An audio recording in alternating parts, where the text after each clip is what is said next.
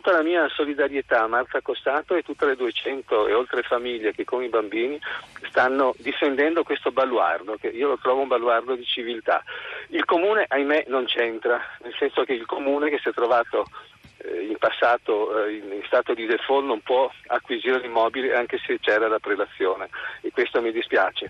E quello che dico, si parla di illegalità, sì. ma se sono, se sono illegali eh, 200 eh, famiglie, soprattutto i bambini che giocano in quello spazio, allora Venezia è una città medievale, gli spazi, la socialità, il gioco si svolge nei campi.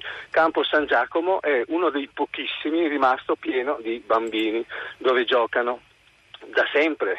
Una volta, eh, io ho una certa età, esisteva solo l'osteria alla vita, adesso ci sono altri sei esercizi e i bambini giocano a calcio e fanno i loro giochi a ridosso di bar e ristoranti, tante volte eh, con piccoli contrasti, però continuano a giocare. Lo spazio è loro.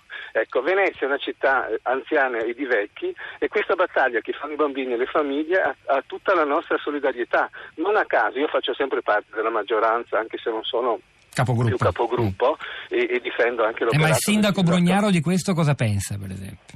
È affidato eh, a me l'iniziativa e lui è convinto che si possa fare qualcosa. Infatti, assieme ad un consigliere di minoranza, che è il professor Rocco Fiano, una persona garbata e tiene eh, veramente a cuore le, eh, le, sorti della città che si è degradata nell'ultimo periodo come si sono degradati tanti centri storici italiani. Ma dovete capire, una città che aveva 40 anni fa 200.000 abitanti, adesso ridotta a 54.000, eh, occupata da 30 milioni di turisti, qualche problema ce l'ha. Perché è diventata una battaglia questa delle famiglie? E il fatto di parlare di occupazione, magari in termini storici io non trovo che sia così, nel senso eh, la regione aveva un immobile, un immobile e prima era bene eh, indisponibile, poi non si sa perché è diventato bene disponibile e tre anni fa ne ha messo nel piano delle alienazioni senza sentire ovviamente le proteste che c'erano, garbate, garbatissime e civili della popolazione. L'ha messo in vendita a un prezzo prima di 1 milione, 3 milioni e 4, asta andata a vuoto. Poi eh, è stato venduto ad un noto imprenditore per 911 mila euro, 200 metri quadrati circa. Ovviamente un prezzo del genere a Venezia non si affitta un magazzino o un immobile per uso culturale ed espositivi, è un, un prezzo molto eccessivo. Il piano eh, la destinazione d'uso dell'amministrazione comunale, qui c'entra il comune, parla in modo chiaro, chiarissimo, nel 1996 la, destinazione, la destinazione d'uso da commerciale, perché c'era questa antica osteria ottocentesca, è stata trasformata, la destinazione d'uso è diventata spazio museale, culturale, ricreativo, religioso, eccetera. Per cui eh, lì è chiaro, se si deve fare un altro cambiamento si deve andare direttamente in Consiglio Comunale e questo credo che la Regione Veneto non poteva non saperlo. Senta, Crovato, le faccio. Sì, mm, prego, se vuole concludere. Mm. No, no, no, mi dica. No, perché a questo punto, per vedere se anche questa nostra occasione di dialogo pubblico nazionale, insomma, vi stanno ascoltando anche persone, la maggioranza, ovviamente, la stragrande maggioranza che nulla sa di questa vicenda, per capire eh, se si può uh, approfittare anche per un passo in più. Sarebbe stato bello avere la Regione Veneto, il vicepresidente Forcolin, che però ha dato quella risposta che ho letto, cioè non, non, non interloquiamo, non dialoghiamo con chi ha violato la legge occupando il teatro.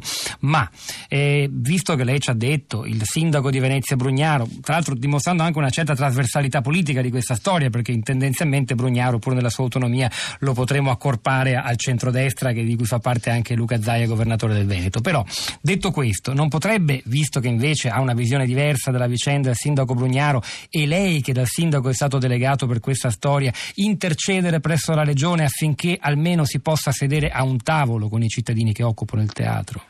Ecco, eh, io assieme al consigliere Fiano abbiamo fatto un passo un po' più lungo, siamo andati direttamente dal futuro, ma non si sa perché c'è un contenzioso su questo proprietario, eh, il quale abbiamo detto, ma eh, tra l'altro eh, è un erede di una grossissima catena di supermercati nel Veneto, storica, enorme, ma hai con, con le risorse che ti ritrovi, hai proprio necessità di fare un ristorante, l'ulteriore, il settimo a Venezia, e lui dimostrando anche una certa lungimiranza e ci ha detto ma io sono disposto anche a dare un affitto Ammetto che lo abbiamo cercato stamattina il ristoratore, non ci siamo riusciti, la nostra trasmissione sì, si costruisce in corsa, sarebbe stato prezioso avere anche lui, ma chissà se trova, aveva voglia di parlare. Si, si, trova questo contenzioso tra le mani che lui eh, pensava tutto ma non trovarsi, eh, chiamiamola rogna così, perché quando gli è stato chiesto a lui, va, chiama la polizia, ci sono gli occupanti, questo signore, che è una persona civile, ha risposto io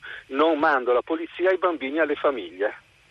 E, e, questo problema l'avete creato voi, ov- ovviamente rivolgendosi alla Regione Veneto e risolvetelo voi. Ovviamente lui ha comprato un immobile vuoto, non occupato e qui va dato atto insomma, che eh, anche lui potrebbe essere dalla sua parte irritato